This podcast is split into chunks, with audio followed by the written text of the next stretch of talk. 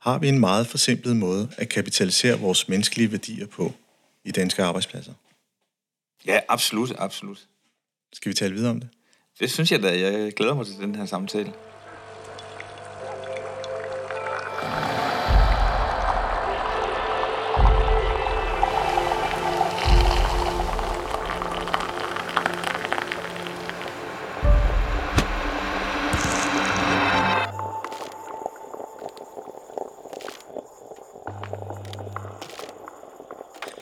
Velkommen til podcastprogrammet Kaffe og Ledelse. Mit navn er Ejhan Gomes, stifter af Mindcloud og vil være jeres podcastvært. At lære sig kunsten at leve med usikkerheden og alligevel ikke lammes af tvivlen, er måske det vigtigste, filosofien i vores tid kan gøre for dem, som studerer den. Et berømt citat fra den britiske forfatter og filosof Bertrand Russell. I en verden præget af konstant forandring, usikkerhed og kompleksitet, står ledere over for en udfordring uden sidestykke. At navigere gennem disse ukendte farvande kræver mere end blot stærke beslutninger og en klar retning. Det kræver også en forståelse af tvivlens rolle i ledelsesprocesser og evnen til at omdanne tvivl til håb og strategisk handling. Tvivl er en naturlig følgesvend til enhver leder. Det kan opstå, når vi står over for komplekse problemer, usikre tider eller udfordringer, der synes uoverkommelige. Det er vores sind, der forsøger at forstå, hvad der sker og hvordan vi skal reagere på dem. Tvivl kan være overvældende, og det kan føre til frygt, tvivl og måske i sidste ende en handlingslammelse. Men tvivl behøver ikke at være en hindring for effektiv ledelse. Tværtimod kan det være en katalysator for kreativitet, innovation og forandring. Når vi accepterer tvivlen som en naturlig del af ledelsesprocessen, åbner vi op for muligheden for at tænke anderledes, udforske nye løsninger og vækste som leder. Det mener jeg i hvert fald. Håb er vel den strategi, der giver os mulighed for at overvinde tvivlen. Håb handler ikke om at ignorere virkeligheden eller blive naiv. Det handler om at fastgøre en positiv vision for fremtiden, selv om når omstændighederne er udfordrende. Håb motiverer os til at handle og udforske nye veje, og måske også at engagere vores teams til en fælles stræben mod et fælles mål. Det jeg gerne vil undersøge sammen med min gæst er, at ledelse og tvivl behøver ikke at være uforenelige. Ved at omfavne tvivlen som en naturlig del af processen, og ved at bruge håb som en strategi, kan ledere skabe stærkere og robuste organisationer, der er bedre rustet til at møde fremtidens udfordringer. For tiden er ikke til bænkevarmere, skriver Uffe Elbæk, som er min gæst, og for første gang i 40 år ikke er leder for nogen end sig selv. Blot for at nævne nogle af de ledelsesopgaver, Uffe har haft gennem årene, Tillærer, projektleder, rektor, administrerende direktør, kulturminister, partileder og bestyrelsesformand. Velkommen til. Tak skal du have. Øh, jeg har faktisk glædet mig en lille smule til den her samtale. Ikke lille smule, det faktisk rigtig jeg. meget, rigtig meget. Rigtig meget. Også fordi, at øh, jeg har jo også sådan rykket mig lidt, efter jeg også har læst din bog, din nye bog, som, øh, som har rusket lidt i mig. Okay. Altså tænkt, okay, der er nogle nuancer her, som, øh, som du folder ud og som vi også vender tilbage til. Ja. Men, øh, men jeg er rigtig glad for, at du har lyst til at være med i det her program, og, og vi har sådan en tradition med det her program, lige sådan at runde kaffen først. Okay. Så du stod meget ihærdigt og ville have en bestemt type kaffe ved kaffemaskinen. Ja, jeg sagde, at jeg gerne vil have filterkaffe med lidt mælk i. Ja. Og det er jo nærmest et umuligt krav, når der står sådan et øh, teknisk vidunder, hvor man kan vælge alt muligt eksotisk, ikke? Øh, og så endte jeg med en kaffe latte. Ja. Det var så det tætteste, jeg kunne komme på filterkaffe med mælk. så det var, det var ikke... Min, mit ønske var meget beskedent. Ja, øh, der, jeg tror faktisk... Øh, ja, der, der er ikke noget, der hedder filterkaffe på den maskine. Nej, det hedder vist en americano, Nej, så hedder det americano, ja. ja. Men har du fået, øh, har du fået smagt den? Nej, Nej. men øh, jeg vil meget gerne øh, gøre det nu. Ja, lad os gøre så det. Så kan lytterne lytte til, hvordan det er, jeg drikker kaffe. Ja. Mm.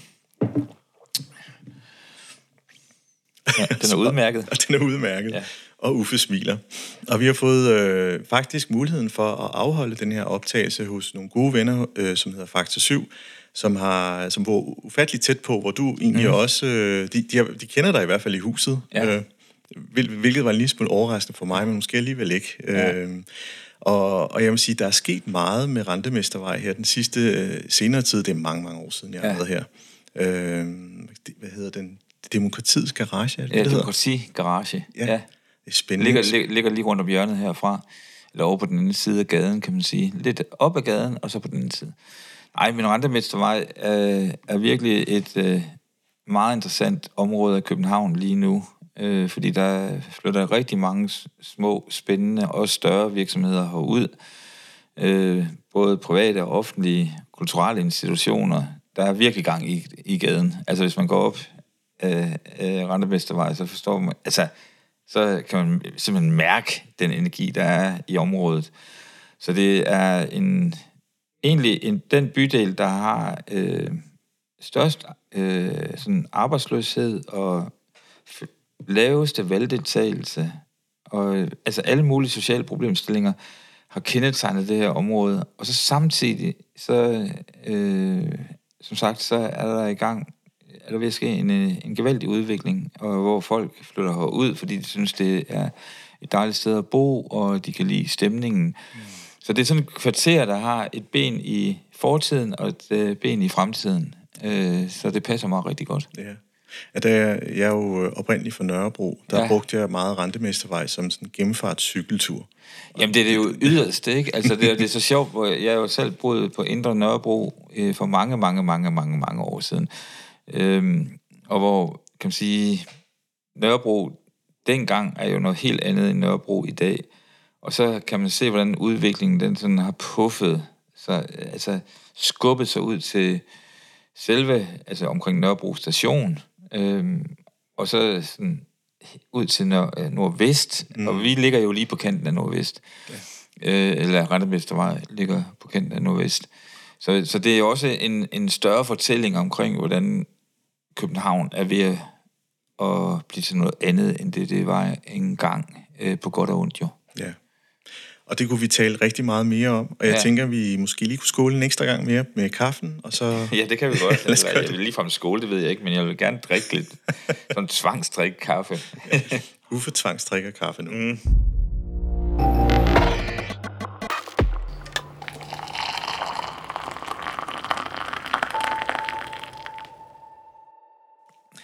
Jeg fik en øh, helt almindelig sort kaffe, øh, og jeg kan faktisk ikke huske, hvad den hed på maskinen, og den synes jeg smager også fint. Og, øh, men nu skal vi ikke snakke så meget mere om kaffe. Nu skal vi faktisk over til, til, til dagens tema, som er egentlig øh, det her største, der hedder tvivl. Øh, et begreb og måske også et fænomen, som måske har noget, øh, ikke noget positivt klang over sig, men måske mere negativt. Øhm, og det er sådan lidt det, jeg tænker, at vi kunne prøve at folde lidt mere ud, at det mm. ikke nødvendigvis øh, værende, nu, nu er man dårlig, fordi man tvivler. Nej. Det kunne sagtens være et sundt træk og et innovativt træk, mm. øh, der kan i hvert fald skabes derefter. Men der var noget, der fangede mig, det var det her med, når håb bliver en strategi. Ja. Uffe, hvad betyder det? Ja, så skal jeg jo fortælle lidt om, hvad det er for en bog, du har slået op øh, foran dig selv lige nu. Øhm, for jeg, jeg udgav en ny bog øh, for 14 dage siden, der hedder Tvivl, Håb og Handling, og som jeg faktisk ikke havde regnet med at øh, skulle skrive, i hvert fald ikke på det her tidspunkt, fordi at jeg havde netop for et år siden udgivet en stor selvbiografi, som hedder Et Liv, og det var en ordentlig mobbedreng, ikke mindst fordi der er rigtig, rigtig mange billeder i den, så jeg synes selvfølgelig, at folk skal låne den eller købe den. Men, øh, øh, men jeg havde slet ikke regnet med, at øh, jeg skulle gå i gang med en ny bog, men det skulle jeg så. Øhm, og lige for at fortælle lytterne, hvad sådan baggrunden for bogen øh, er, så var det, at jeg fik et spørgsmål fra en god gammel amerikansk ven øh, for et års tid siden, i maj måned sidste år. Ja. Helt nøjagtigt 25. maj fik jeg en e-mail fra øh, min, som sagt, gode ven i USA, som hedder D-Hawk. Mm. Og øh, han vidste, at jeg på det her tidspunkt havde besluttet mig for ikke at stille op til folketingsvalget i, der i november sidste år. Øh, han vidste også, at jeg havde udgivet min selvbiografi, så meget af e-mailen handlede om, at det bliver spændende, når du nu får din egen stemme tilbage efter så mange år i politik, og hvordan går salget med bogen, og altså, altså sådan nogle ting, man stiller sine venner, hvis man har fulgt dem længe. Um, men så stiller han mig så et spørgsmål, øh, som kom fuldstændig bag på mig. Ikke mindst fordi, det der kom bag på mig, det var, at jeg ikke vidste, hvad jeg skulle svare. Fordi han siger, han stiller mig øh, følgende spørgsmål. Efter så mange år i politik, tror du så stadigvæk på sådan en radikal grundlæggende forandring af samfundet? Og det vidste jeg simpelthen ikke, hvad jeg skulle svare på. Øh, og man, man skal måske lave en indskudt sætning her, og lige, at jeg lige understreger, at jeg jo altid har været et meget håbfuldt menneske. Øh, jeg har altid troet på, at uanset hvilke udfordringer vi står overfor, så, så skal vi nok finde ud af det, hvis vi hjælper hinanden. Og derfor kom det bag på mig, at jeg ikke bare kunne svare rent ja til ham. Altså, ja, selvfølgelig tror jeg på, at øh, vi kan lave radikale grundlæggende forandringer i det her samfund, fordi det, i min optik, det har vi brug for. Når jeg ikke kunne svare sådan 100% ja til det, så er det selvfølgelig fordi, at jeg ved for meget. Altså, jeg ved øh, rigtig meget om, hvor, hvad det er for en udfordring, vi står overfor, når vi snakker om klimakrisen og biodiversitetskrisen. Jeg ved rigtig meget omkring ekstrem global ulighed. Jeg ved rigtig meget om, hvordan mennesker har det. Altså, hvor mange ensomme mennesker vi har. Hvor mange mennesker, som øh, har tabt meningen øh, og retningssansen i deres liv. Så jeg var i tvivl, om vi faktisk var i stand til at løse den udfordring, vi stod overfor. Omvendt havde jeg også svært ved at bare sige nej, fordi hvis jeg sagde nej, altså hvad har jeg så brugt hele mit liv på? Altså, og hvad, hvad var det så et øh, fremtidsbillede, jeg forestillede mig i forhold til mine børn og børnebørn og oldebørn? Altså, hvad var det så for en verden, de skulle leve i, hvis jeg sagde nej? Så jeg blev kastet direkte ud over klippen, ikke? Øh, kan man sige, mentalt i forhold til at mærke den tvivl, jeg havde i mig omkring verdens tilstand, og dermed min ageren i den. Og øh, hvad gør man så, når man hverken kan sige ja eller nej? Så lader man, med, lader man være med at sige noget. Så normalt ville jeg altid have svaret ham med det samme, fordi han er en særlig mand. Øh, jeg skal ikke gå i detaljer med, hvad han, hvad han er. Det kan folk selv undersøge. Men han er en særlig mand, og, og på det her tidspunkt jo også gammel. Øh, så normalt vil jeg altid svare inden for de første 10 minutter, vil jeg, vil jeg have svaret ham. Men der gik en dag, og der gik to dage, der gik en uge, der gik to uger, der gik en måned, der gik to måneder. Og så fik jeg en ny e-mail fra USA, men den her gang øh, fra øh, D-Hawks gode ven, mm. der fortalte, at han var død. Og det øh, var selvfølgelig altså, forfærdeligt på, på mange måder. Altså ikke forfærdeligt, forfærdeligt, fordi han var en gammel mand, men, men, men øh, jeg fik det enormt dårligt med, at jeg ikke havde svaret ham. Mm. Øh, og derfor øh, endte det med, at jeg har skrevet den her bog, øh, som øh, er mit, ikke bare dedikeret til D-Hawk, men også er mit svar på det spørgsmål, han stillede. Så man kan sige, at øh, bogen Tvivl, Håb og Handling er sådan en, min logbog over en opdagelsesrejse efter håbet. Mm. Altså kunne jeg finde håbet øh, i mig selv og blandt mine venner og i samfundet som sådan. Men den starter jo ud med en tvivl. Og, og det var en helt reel tvivl om vi som mennesker øh, og som samfund overhovedet er indrettet til at løse de udfordringer, vi står overfor i dag. Ja. Øh, fordi jeg, jeg kan jo se, at øh, vi har al den viden, vi skal bruge. Vi har også de værktøjer, der skal til, men der sker ikke noget. Eller hvis der sker noget, så sker det alt, alt for langsomt. Mm. Så øh, tvivlen var min øh, rejsekammerat igennem hele bogen. Og det var vigtigt for mig at øh, blive ved med at beholde tvivlen som min rejsekammerat, fordi øh, som jeg også startede ud med at sige, altså jeg, jeg kan godt lide happy endings. Altså jeg, jeg kan godt lide at, at have den oplevelse og selvforståelse og tilgang, at selvfølgelig ender det her godt.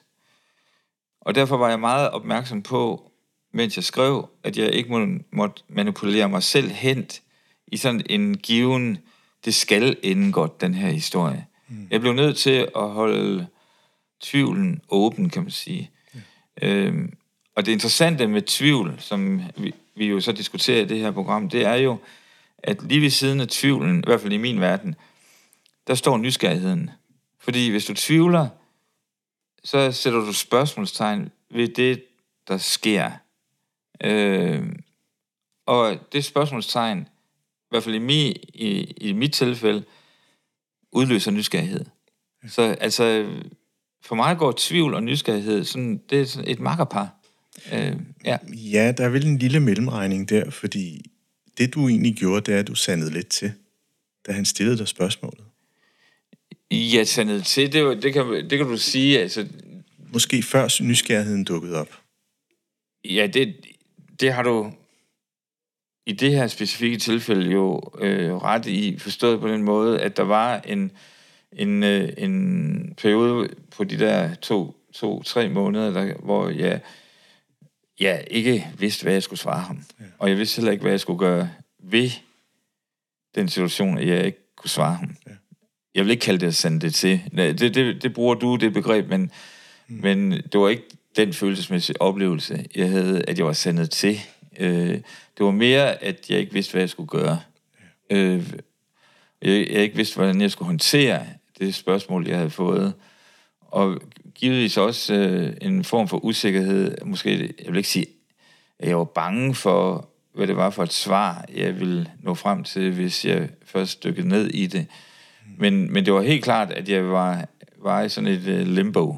Øhm, og det dykker jeg jo også ned i allerede i det første kapitel af, af bogen, øh, hvor, hvor jeg over for en portugisisk øh, god mm. øh, veninde, øh, øh, hvor bogen, altså selve historien starter egentlig øh, med en samtale med hende.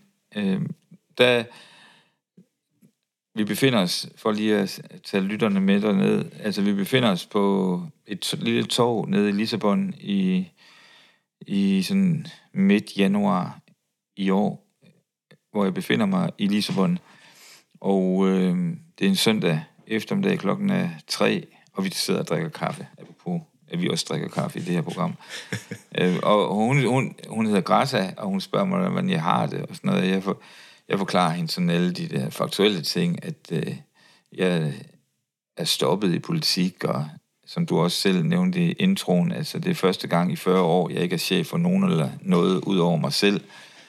Øhm, og så spørger hun så mere ind, Græs spørger mere ind, og siger, hvordan har du det egentlig? Så siger jeg, altså den bedste måde, jeg kan beskrive det på, det er, at jeg normalt altid har gået på et meget sådan, det ene ben øh, er meget sådan samfundskritisk, mm. øh, sådan intellektuelt samfundskritisk, og det andet, det er sådan aktivistisk håbfuldt.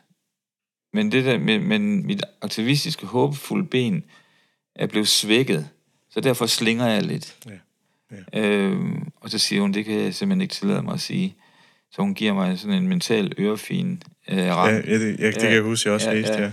Og øh, det var egentlig startskuddet til at sige, okay, så bliver jeg nødt til at skrive den her bog, som som sagt er mit svar til ja. Dihawk. Ja. Og øh, hvis jeg må afsløre lidt, uh, øh, Dihawk er jo ja. skaberen af visakortet, ja. og, øh, og du, ja, du fik jeg lige uh, spoilet den i bogen. Nå, men, nej, nej, det, det, må, det, altså, det, det er fint, at du nævner det. Ja. Men lige om... Altså, han er, han er jo en fantastisk mand, eller var en fantastisk mand, og, øh, og en meget højt profileret erhvervsprofil i USA, som jeg var så heldig at møde tilbage i midt-90'erne i San Francisco. Ja. Og øh, vi fik som sagt en, en personlig relation, øh, som øh, bårede ved lige indtil han døde. Ja. Altså, der var jo de uh, første par sider, den her med... Øh Hvordan, hvordan skal man leve et liv uden visakort? Det er ufattelig svært at forestille sig i dag. Øh, det her med banktransaktioner i Mexico, jeg ved ikke hvad. Ja. Altså, det, det, Gud må, hvor det har været besværligt. Ja, men det er, jo, det, er jo, det er jo så sjovt at snakke om, for øh, altså, nu har jeg jo selv børnebørn, den ældste er 15 år, ikke? Øh, og altså, de kan jo ikke forestille sig en verden uden smartphones og TikTok og Instagram og internettet for den sags skyld, som det er helt grundlæggende. Men altså, i min verden, da jeg var på Sveas alder, som hun hedder, med mit ældste barnbarn, så, øh, jamen, altså, der havde vi jo telefonbokse. Altså, vi gik ind og ringede i en telefonboks. Det lyder jo mega eksotisk, ikke?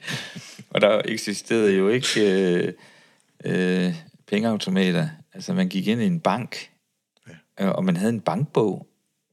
Ja. Øh, og og øh, derhjemme, der havde man fastnet-telefoner.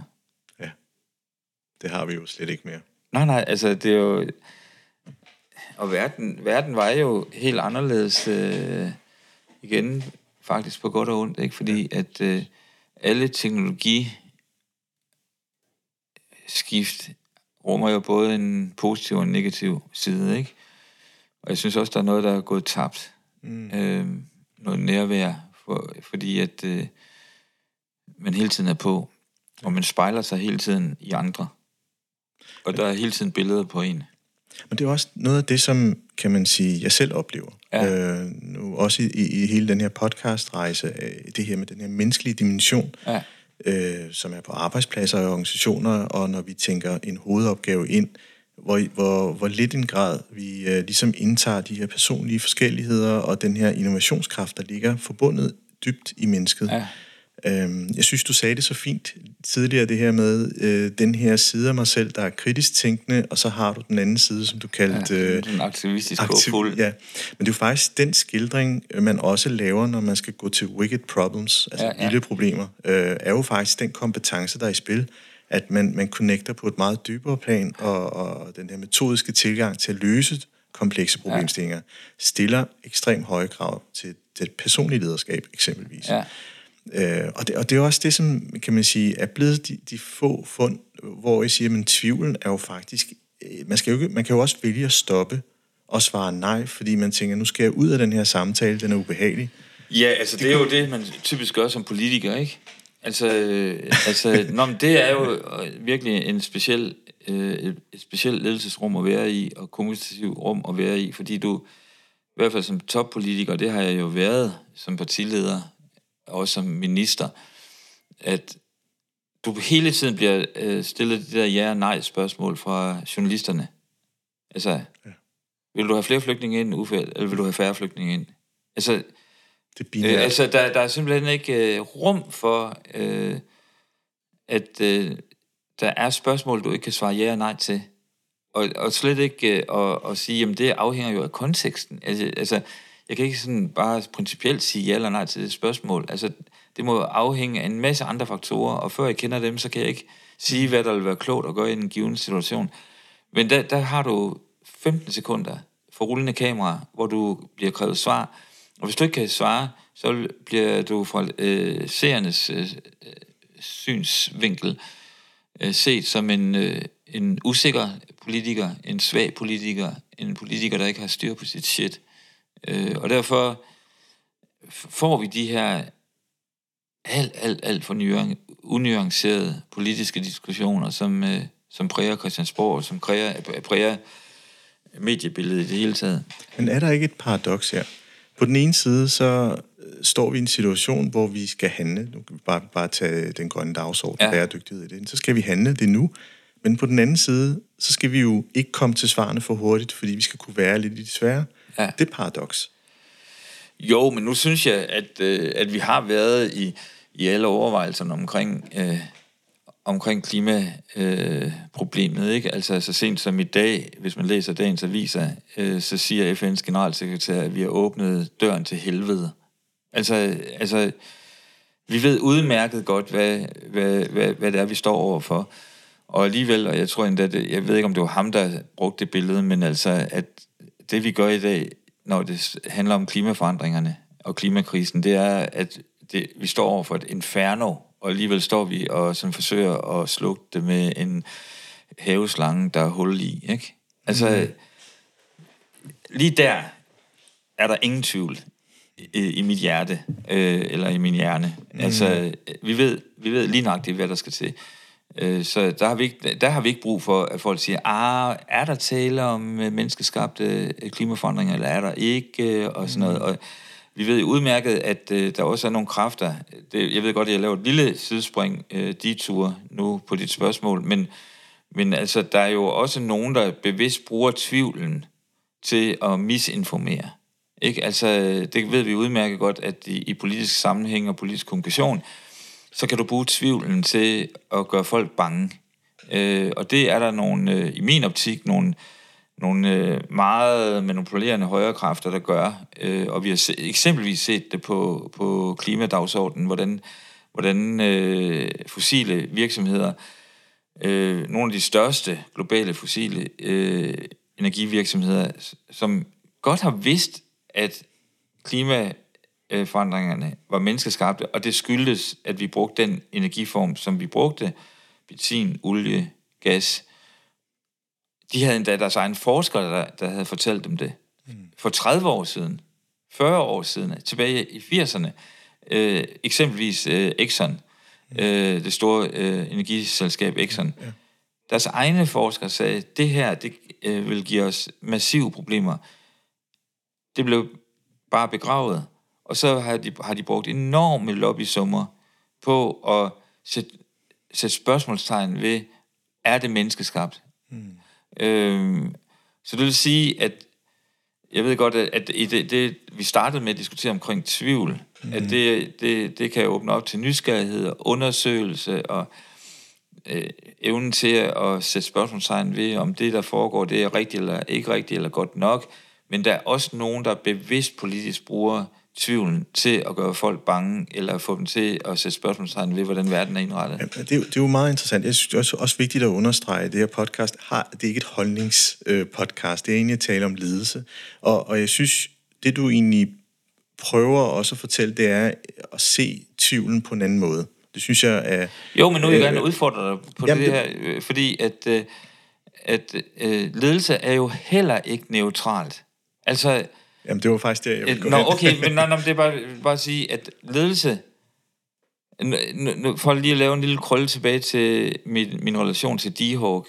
Mm. Og han, han, han blev sådan en mentor, og han, han var nok den person, som har lavet det største ledelsesmæssige aftryk i mig. Altså både i forhold til, hvordan jeg går til en problemstilling, hvilken systematik jeg bruger, når jeg får, får får præsenteret en, øh, en opgave eller en problemstilling, jeg skal løse, så har jeg sådan en helt sådan 8-step øh, øh, sådan design løsningsmodel, jeg går til for at undersøge, hvad er det egentlig, vi har, øh, jeg står overfor.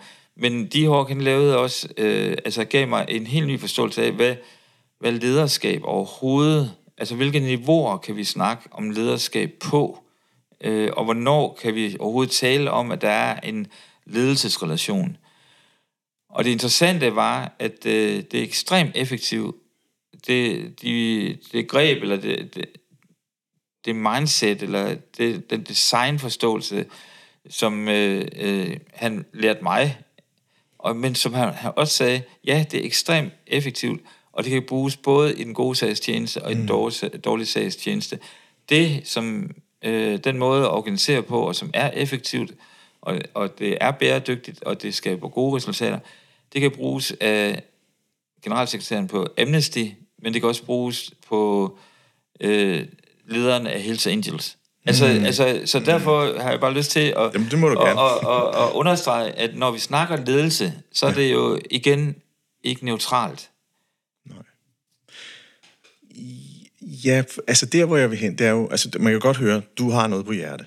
Ja. Øhm, det kan både være skide godt, hvis man er med på den, men det kan også være en lille smule angstprovokerende for den, som ikke lige er med på vognen. Ja. Øh, og noget, Hvordan det? Jamen, hvis man nu for eksempel, apropos tvivl, mm. øh, den, den, den er meget overbevisende. Du, altså, jeg ved det her, nej, vi har sgu prøvet det her i så mange år, ja. det, der, der, der er ikke mere at snakke om, nu skal vi bare gøre det. Ja det, det, er, det er også et greb, hvis man er leder. Det er et meget stærkt greb i forhold til en medarbejder. Ja. Så, så kan man godt sidde som medarbejder og tænke, hey, jeg er ikke lige, der er lige nogle mellemregninger, jeg missede her, ja. jeg har ikke lige fulgt med. Øh, jeg har været mest optaget af det hjemlige, øh, hvad ved jeg, øh, det kan være den daglige drift, og hvad, hvad, man nu gør. Men er der ikke også et kommunikativt aspekt i det her? At, at man, selvom man er, står stærkt i sin overbevisning om, at det er den vej, vi skal, at man også selv inviterer ind til den her meget forsigtige tilgang. Altså og siger, jamen det jeg tænker, altså bløder Ej, det lidt ud? Det, altså eller? igen... Så skaber ja, man bare en ny tvivl.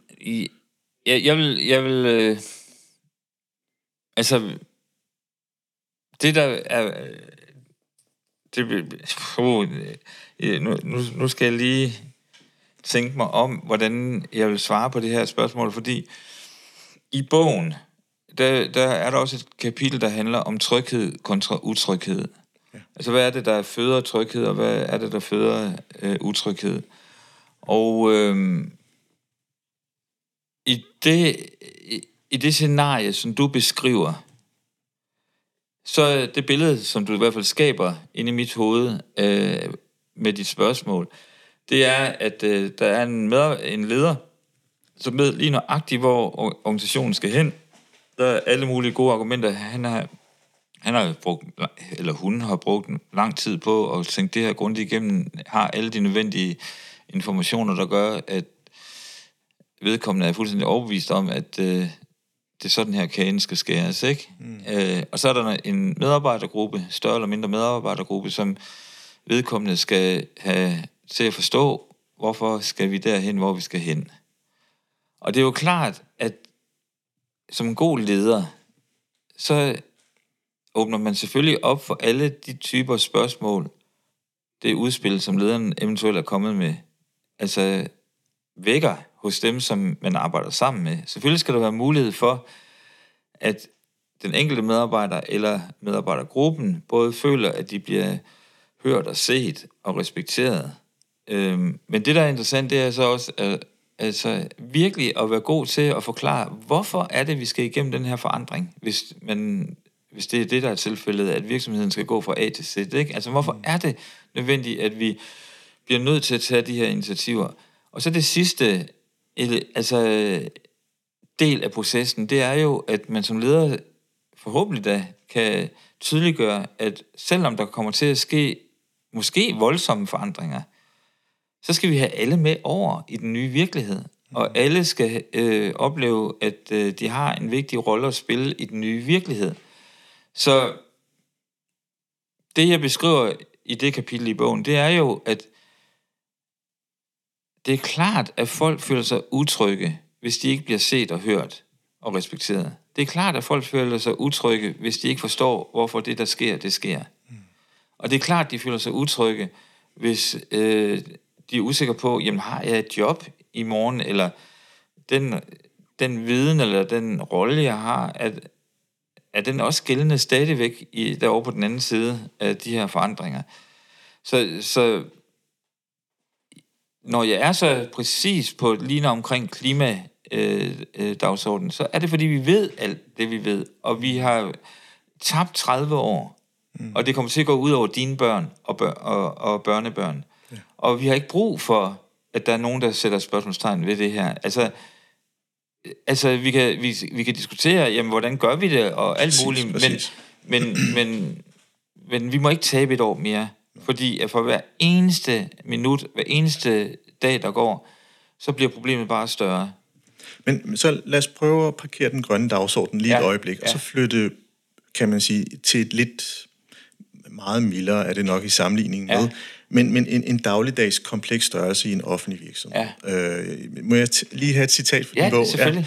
Ja, øh, fordi her, der skriver du blandt andet, at øh, hjerneforskere har vist, at patienter, som mister evnen til emotionel tænkning, ligeledes mister evnen til rationel tænkning. Ja. Og det er jo lidt det der med at have dem med på rejsen. Og vi startede jo så elegant med at tale om telefonbokse og øh, alt, ja. hvad der var i gamle dage, hvor man kan savne, der var noget, der var tabt. Og tingene går meget stærkt i dag. Ja. Det i sig selv kan være en samfundstendens, der gør, at vi i, i højere grad måske har svært ved at følge med. Ja. Og derved er det jo en, det, der kan fremme tvivl mere på så mange niveauer. Absolut. Udover, men, men man, det vil sige, man er allerede fyldt med tvivl, før man når til den pro, øh, komplekse problemstilling. Ja. Og når man så er i den, så skal man prøve at løse den med et scientific management sæt briller. Hvad betyder det? Det betyder, at man prøver at sige, at vi, vi gør kun det, vi kan måle Nå, ja. øh, med logisk tilgang. Ja. Øhm, og det, det, er jo, kan man sige, det er en, det er en offentlig, typisk tænkende virksomhed. Ja, det, det køber jeg jo ikke ind på. Nej, det ved jeg. Det ved jeg, du ikke gør.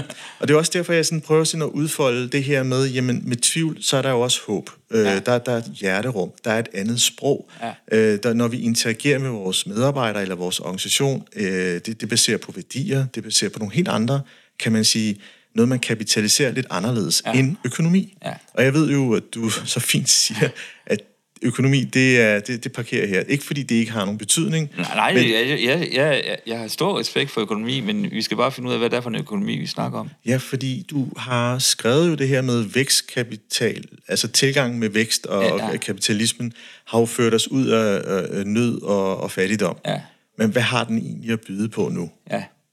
Jo, men så vil, inden jeg svarer det, så vil jeg lige hoppe tilbage til det citat, du, øh, du læste op. For det er jo... Altså bogen, som, som jo som sagt hedder Tvivl, Håb og Handling, der interviewer jeg jo en række personer øh, undervejs, og en af dem er en fuldstændig vidunderlig ung forsker, som hedder Maria Toft. Og øh, jeg møder hende ret tidligt i min opdagelsesrejse. Heldigvis, fordi at hun øh, sætter simpelthen sådan nogle kloge ord på, hvad håb er. Øh, men noget af det, hun så også gør, det er jo, at hun udfordrer hele vores selvforståelse af, at vi er rationelt styret. At øh, hvis vi bare får fakta på bordet, så gør vi det, vi nu, som de fakta nu engang siger, vi skal gøre, ikke? Ja.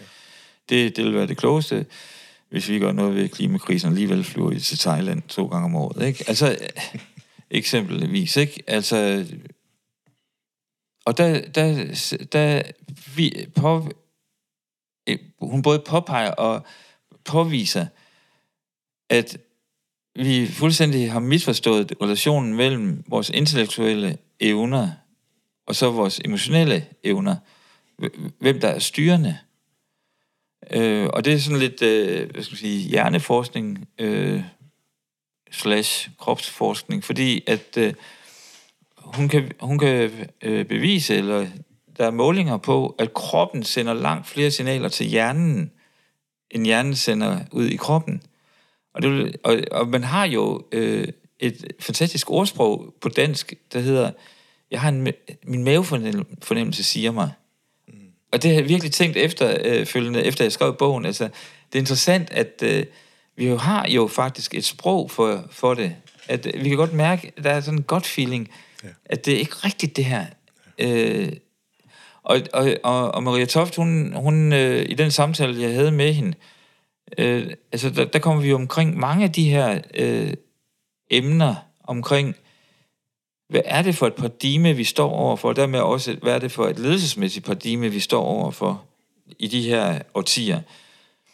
Fordi det gamle paradigme, som er knyttet helt tæt sammen på øh, hele vores økonomiske forståelse og vores vækstforståelse, og det jeg i bogen kalder vækstkapitalisme, mm. det er jo, at vi, vi ser os som mennesker som noget, der er adskilt fra naturen, og noget, der er større, altså er over naturen. Altså naturen, det er bare sådan noget billigt skidt, vi kan bruge, og der er rigeligt af det. Øhm, altså, og det er en meget mekanisk forståelse, ja. at, at øh, vi er bare en del af en stor maskine, og hvis der er problemer med maskinen, det er helt tilbage til Newton, så tager vi det, det element ud, der er gået i stykker, og sætter et nyt element ind. Ikke? Altså en meget maskinel forståelse, og som igen er knyttet fuldstændig en til en op i, at vi tror, at vi er rationelt styrede individer. Og så er der det andet paradigme, der siger, at vi er en del af naturen. Vi kan ikke adskille os selv fra naturen. Og det, som øh, Maria Toft blandt andet siger i interviewet, det er jo, at klart, at der er så mange unge, som oplever depressioner, og at der, de ikke kan se mening med det, fordi de sådan helt intuitivt kan mærke, at vi altså at naturen lider, og vi er på vej et helt forkert sted hen med vores eksistens, sammen med alle de andre arter, der bor, øh, vi bor på sammen med på den her vidunderlige planet, der hedder Jorden, ikke? Ja. Og øh, jeg ved godt, det kan lyde lidt, øh, altså, ja, okay, Uffe har du ordet pot, inden du kom ind i lokalet her, eller hvad, hvad man nu kan forestille sig, øh, eller det er for hippieagtigt, eller det er for spirituelt, eller alt muligt. Men det interessante er, at øh, Maria Toft jo med en videnskabelig tilgang kan dokumentere, at det er sådan, det hænger sammen. Mm. Øh, og at vi er ikke adskilt fra naturen. Vi er naturen, og vi kan mærke naturen. Øh, og, og det betyder også, at vi går, når vi så snakker ledelse, som at, at det her tema og for den her radioudsendelse, så en ting er, at vi går fra et værdisystem knyttet op til vækstkapitalisme til et andet værdisystem, som det jeg kalder postkapitalisme, Øh, vi går fra en anden forståelse af vores relation til naturen, fra noget, hvor vi var adskilt til, vi er noget, der er integreret.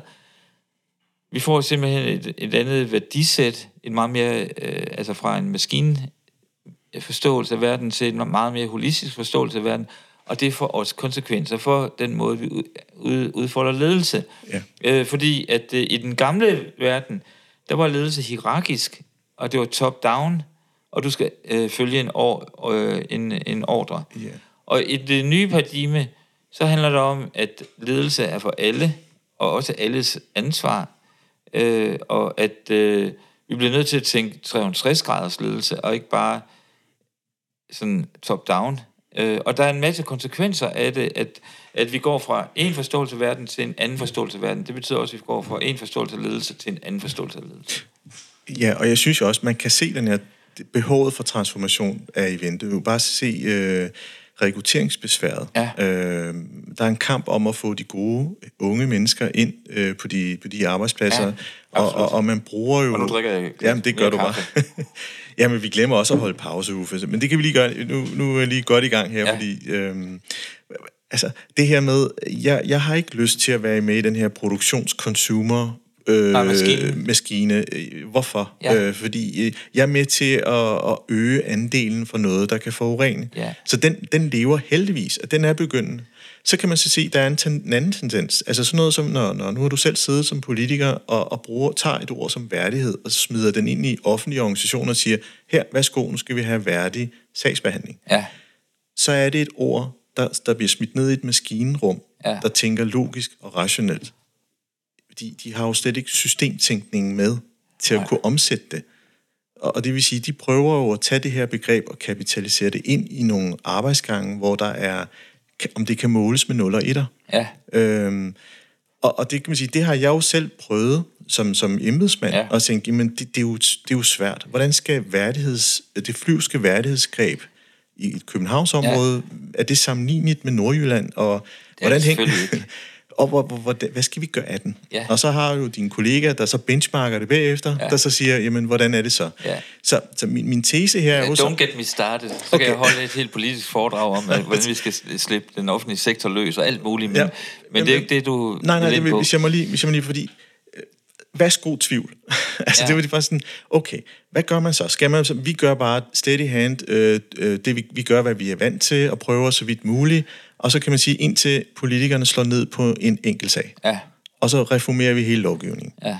Altså, det, det, er jo, det er jo mønstre, og hvis du bare kigger referencerammerne der og siger, hey, er det her et, et psykologisk greb, eller en, en, en forsvarsmekanisme for, et, øh, for noget, man ikke forstår at omsætte?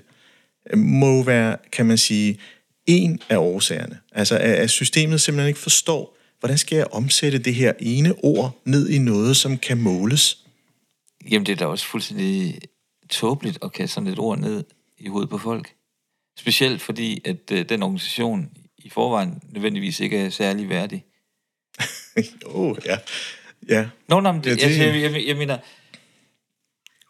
At, igen, altså, jeg har et... Øh, rigtig mange tanker omkring, hvordan er det, vi får meningsfyldt, øh, meningsfulde organisationer, og øh, der gør, at den enkelte medarbejder føler, at han, hun har øh, mulighed for at træffe de rigtige beslutninger med, med stor selvstyre og værdighed øh, i forhold til den, øh, den opgave, vedkommende har sagt ja til at løse. Men det kræver jo både en helt anden tillidskultur og også et langt større frihedsrum, øh, som i dag ikke længere eksisterer i det offentlige, fordi det er gennemsyret af kontrol og målinger og rapporter og øh, som du selv skriver eller siger her i udsendelsen, at, at politikerne er jo dødsensrede for, at de får en dårlig sag, ikke? Altså, øh, der sker et eller andet uhensigtsmæssigt på et plejehjem, ikke? Altså, og det eneste svar, de, de kan give på sådan en, en, en på mange måder rædselsfuld problemstilling, hvis øh, nogle ældre mennesker ikke er blevet behandlet ordentligt, det er mere kontrol. Ja. Og, og, og det, det er det stik modsatte, vi har brug for. Præcis. Øh, vi, vi, har, vi har brug for at, at slippe vores øh, institutioner fri. Vi har brug for at, at få øh, en øh, ledelseskultur og organisationskultur, der gør, at alle føler sig ansvarlige for den opgave, de nu øh, skal løse. Men til gengæld, altså vi ved, hvor vi skal hen, men måden, vi kommer derhen på, er op til de medarbejdere, der nu har fået opgaven. Altså, at der ikke ligger sådan en fuldstændig slavisk øh, øh, manual på, at øh, de skal gøre sådan og sådan klokken 10, og sådan og sådan klokken 11. Ja. Men, men at de med deres gode fornuft og menneskelighed kan sige, jamen i dag, så er det måske, ændrer vi lige øh, strukturerne og, ja. og grebene, fordi at øh, det vil være det bedste at gøre lige nu. Ja, øh, oh, du, du siger så mange ting. måske skal vi tage et, øh, en lille kaffebreak. Ja, ja, gør det endelig. Yes, altid. Jeg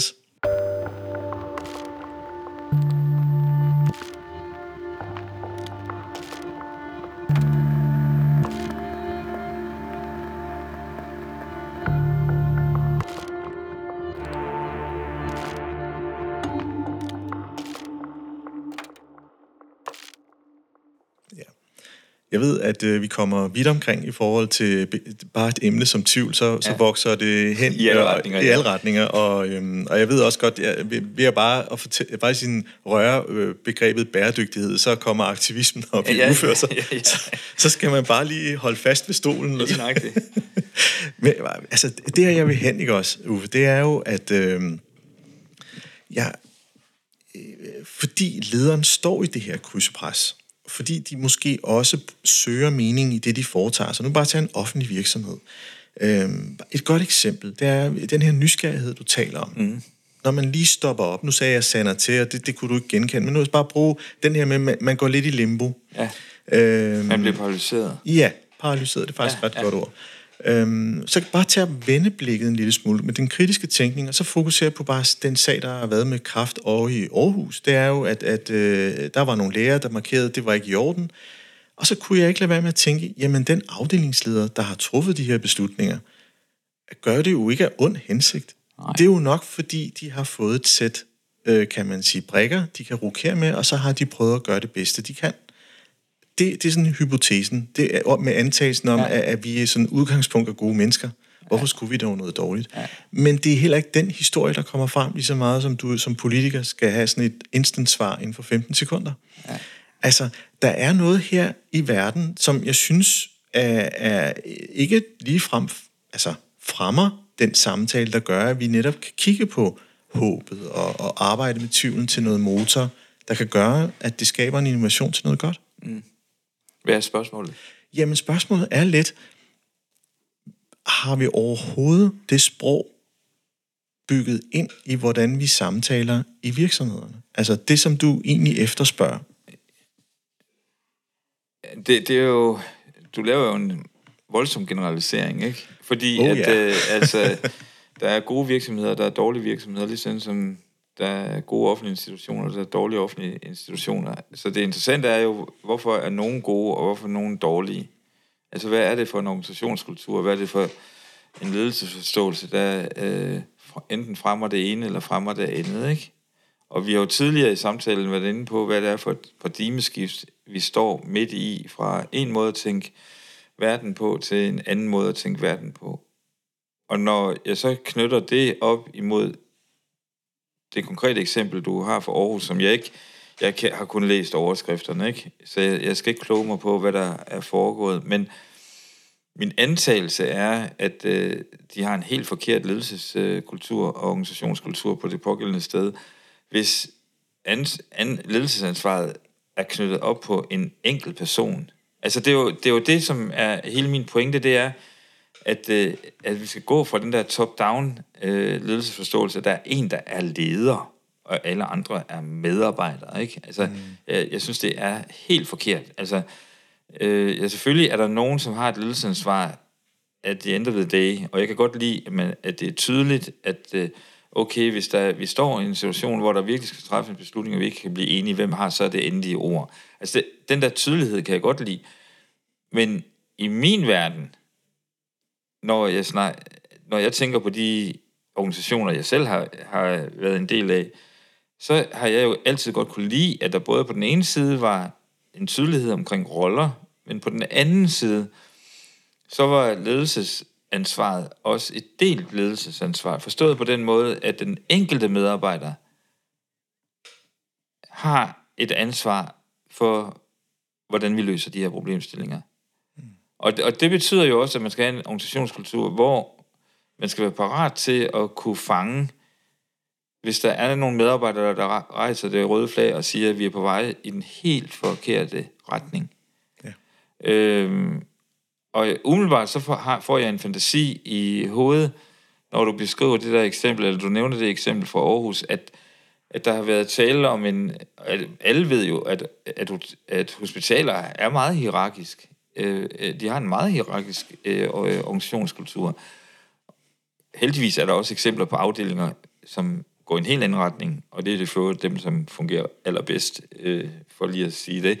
Men, men, men jeg kan forestille mig, at den her mellemleder er presset både nedefra og oppefra, og derfor føler sig fuldstændig alene, og derfor træffer nogle måske rigtig dårlige beslutninger.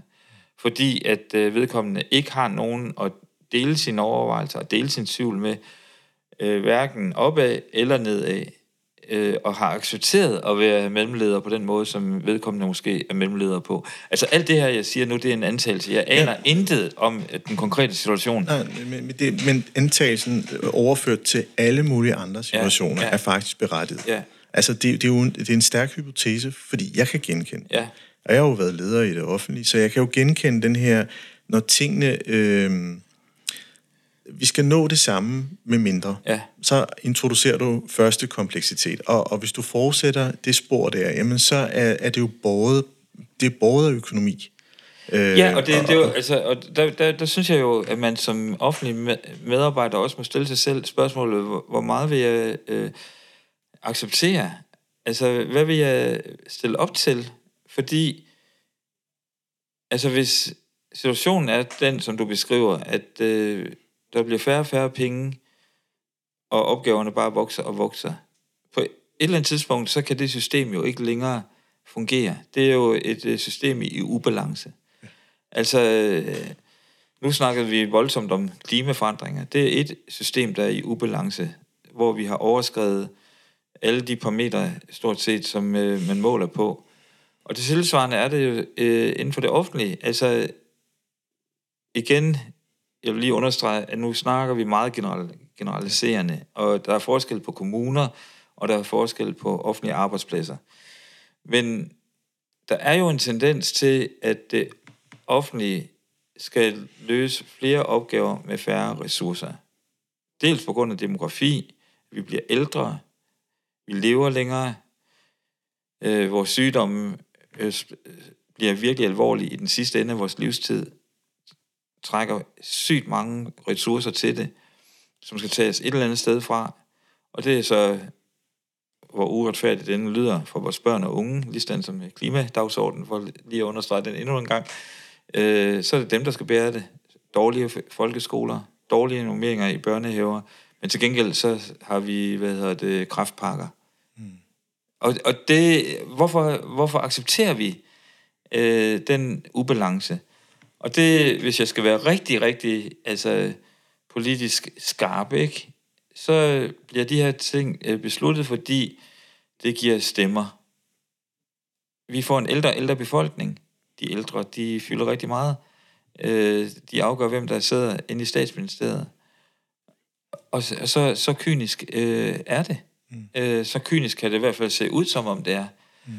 Øh, så jeg har det sådan... Øh, i forhold til de offentlige ansatte, at enten så formår de at organisere sig på en anden måde på den enkelte arbejdsplads, eller også så get the hell out of there. Altså, hvorfor, de... acceptere, hvorfor acceptere og, og, og, og, og, og, hvad hedder det, skulle løse en opgave på nogle fuldstændig urimelige betingelser? Fordi de er lojale på opgaven, de er lojale på livsmissionen om at redde mennesker. Og det er det, der holder dem hver dag. Altså, det, er Jamen, jo, det, det er så jo ikke tilfældet, hvis du kigger på, hvor mange øh, sygeplejersker, der, der, der øh, hvad hedder det, skifter fag, hvor mange fo- øh, folkeskolelærer, der skifter ja, fag. Ja, ja. Altså, der er jo en bevægelse, og, i sidste ende, så bliver systemet mere og mere ustabilt. Indtil vi som demokrati, som øh, samfund, beslutter, at vi er på vej den forkerte, øh, i den forkerte retning. og begynder at forstå, at økonomi handler ikke kun om øh, kroner og øre og politisk magt. Jamen, okay. Fordi det er, jo, det er jo en stor tanker, der skal dreje. Det er det. Ja. Men det har vi gjort før, og det er, der, og det er derfor, at øh, for lige at, at lave en krølle på bogen. Altså, bogen, øh, som øh, vi jo startede ud med at snakke om, tager jo læseren igennem alle de her problemstillinger, øh, og starter virkelig i the dark side, kan man sige, ikke? Mm.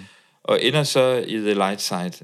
Og et af kapitlerne handler jo også om, at ja, det kan se voldsomt ud, og, og øh, op, hvad, udfordringen håber sig op. Nu har jeg lige selv nævnt nogle af dem, altså ustabiliteten i den, i den offentlige sektor, og øh, færre ressourcer, flere opgaver, og alt det der. Men det interessante, hvis man har et, lidt større helikopterperspektiv på, så har vi jo gjort det her før. Og altså, vi har jo løst problemstillinger, som i princippet så fuldstændig umulige ud at løse. Øh, men vi har gjort det før, og selvfølgelig kan vi gøre det igen.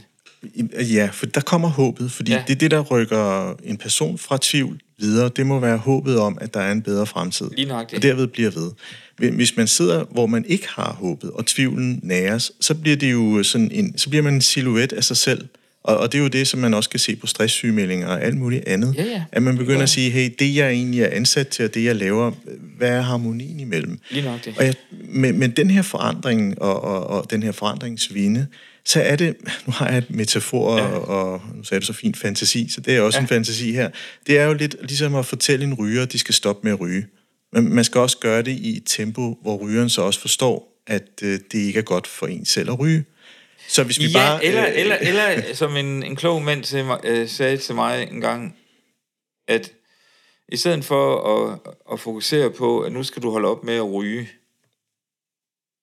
så skal jeg introducere dig til noget, som er sjovere og mere interessant, ikke? Altså, i stedet for at afvikle en vane, så skal du faktisk introducere en ny vane, der er stærkere end den gamle vane. Ja. Øh, og det vil sige, at øh, i det her tilfælde omkring rygning, så kan det være, at øh, det er sjovere at løbe, eller, eller at du laver en aktivitet, som faktisk gør, at du får lyst til at gøre mere af det. Og fordi at den nye vane, den bliver større, så bliver den gamle vane mindre. Og jeg er med, nu ryger jeg ikke selv, så Nej. jeg er fuldstændig enig. Det jeg egentlig prøver at beskrive her, det er det der lille ryg, man skal lave intrapsykisk. Ja. Det her med, og det, og det er der jeg egentlig gerne vil sige, det kan også godt være, at vi er nået til et sted, hvor, hvor vi bare propper flere penge nede i et system, der fungerer lidt gammeldags ja. i citationstegn, at det faktisk ikke batter, at det handler om et mindset, at det er en mindset-kulturforandring. Det, ja, det er det, der er mit, min pointe. Lige også med præcis. Bogen. Og, og det er måske også det, der sådan er, er det her med at sige, hey, der er en fælles fremtid, der ser positiv ud. Ja. Også måske øh, få det bragt frem i vores kommunikation i det hele taget, og formidling i, i Danmark, også omkring de offentlige, Ja. og fremhæve nogle af de mere positive elementer. Hvad ved jeg? Jamen, altså, der, der vil jeg så sige, at, at forandring for mig, også en positiv forandring, den starter som regel med, at du deler din bekymring med nogle andre. Ja. Altså, ofte så, så starter det jo med en samtale mellem to mennesker. Der er en person, som siger, jeg synes ikke, det her er fair, eller siger, jeg får stress af det her, eller jeg synes, øh, kan vi ikke øh, gøre det her smartere? Eller, altså, at man faktisk tager sin egen autoritet til sig, og har mod til at dele sin tvivl med en anden. Mm. Og det er jo der, der, der kan ske magi, ikke? Fordi så er I to. Og hvis de to så siger, skulle vi ikke indkalde til et møde, og måske skal vi ikke indkalde hele afdelingen, men jeg har lyst til at, at dele det her med Åse og Preben. Jamen, så er de fire. Ja. Og så kan man begynde at gøre noget. Ja. Øh, så det her, det her handler også om mod til samtalen. Det handler også om viljen til organisering. Men, Og det handler om, øh, om lysten til, til at handle. men måske også, ved jeg i mine de supervisioner, Ja. ja. jeg gennemfører, at kunne have andres meninger, kunne eksistere samtidig med ens Det, egen. det er klart jo. Altså fordi, at, at, at øh, det, der giver mening for mig, giver nødvendigvis ikke mening for dig, og det, der motiverer mig, motiverer nødvendigvis ikke dig. Og det er jo det, der, lige for at, at sætte den tilbage til ledelsestemaet, det er interessant, at du introducerede øh, en eks-leder, der var meget klar over, hvor organisationen skulle hen fra A til Z, ikke? Ja. Og så er der en medarbejdergruppe. Og det, som øh, en, øh, en leder i dag, som får jobbet og rollen og opgaven at være chef for en afdeling, jo skal forstå, det er, at det kan godt være, at han, hun, som har lederrollen, jo, og, og dermed også får penge for det, er motiveret af at få organisationen fra A til Z. Men de 15 medarbejdere, vedkommende er chef for, har alle mulige andre dagsordner og motivationer for at rode og være i den her organisation. Nogle er der, fordi at det er trinende op, eller de er på vej et sted hen, eller de kunne ikke få noget andet, og, og de er motiveret af, af alt muligt andet end nødvendigvis organisationens overordnede formål. Fordi, altså, de er motiveret af alt muligt andet mm. i, i deres øh, dagligdag. Og det, der er lederens opgave der, i det her tilfælde, det er jo øh, at få lavet, formå at tappe ind i de enkelte medarbejders motivation, og koble det, op på det, den store kan man sige, opgave at få organisationen fra A til Z. Så altså både rumme individerne, og så at uh, forfølge, hvad det er for en opgave og et formål, organisationen har. Ja.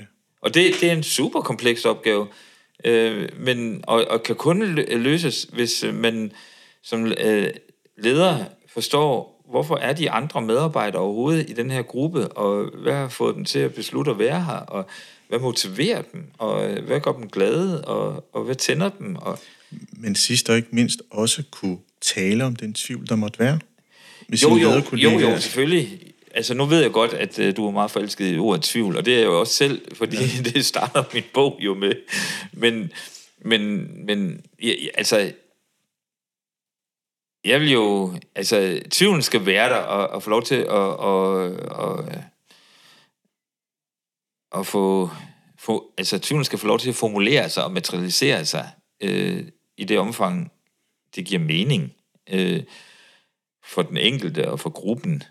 Ja, fordi jeg giver tvivlen, det, der, der åbner jo en dør op til, til som leder vise skrøbelighed, og leder og sige, hey, jeg forstår ikke hovedopgaven, jeg må gerne stille spørgsmålet, ja. hvad er det for noget IT-system, vi skal købe, kære, kære kollegaer. Hele det sprogsæt, der ja. følger med, fordi jeg synes, jeg synes, jeg er i hvert fald blevet klogere på, at når tvivlen opstår, og man har håbet, så er det en motor ud. Men frygten kan også opstå, så det er øh, lige så meget en motor, bare i den anden retning. Ja, det er fuldstændig, fuldstændig. Og, altså... og, og, og, og, og måden, man kan, kan navigere i det, det er jo, om man evner, måske som leder, at skabe det trygge rum, for at det netop kan leve og sige, hey, nu bevæger vi os øh, en jo, tur jo. til vi. Jo, jo, og, det, og det, det er jo, alt det, du siger, det er jo altså enig i. Øh, ja. Og det, det vil du vil læ- altså, lytterne jo også kunne øh, øh, selv læse sig ind i, hvis de, ja. de får fat i min bog. Altså, jeg er fuldstændig enig i det, du siger her. Der er sådan et, sådan et, øh, et lidt pop-smart management, amerikansk management udtryk, der siger, at øh, lysten til succes skal være større end frygten for fiasko, ikke? Præcis. Øh, og, og det er jo det, der øh, jeg synes er sjovt, det er, hvis man kan skabe en organisationskultur, hvor, for, øh, hvor, hvor medarbejderne får lyst til, at det her, det skal da lykkes. Præcis. Og det er måske også det, vi skal runde af. Ja. Vi når desværre ikke mere, Nej, Uffe. vi går blive ved. Ja, det, og det kan jeg mærke. Ja. Øh, jeg vil i hvert fald sige tusind, tusind tak for at i hvert fald åbne samtalen op ja. i forhold til tvivl.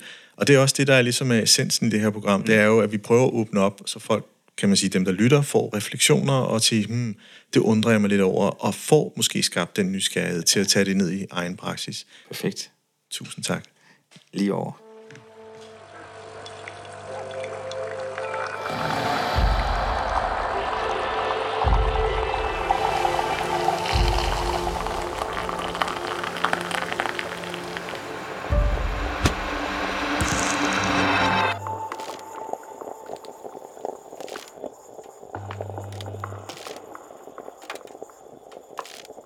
Du har lyttet til podcastprogrammet Kaffe og Ledelse.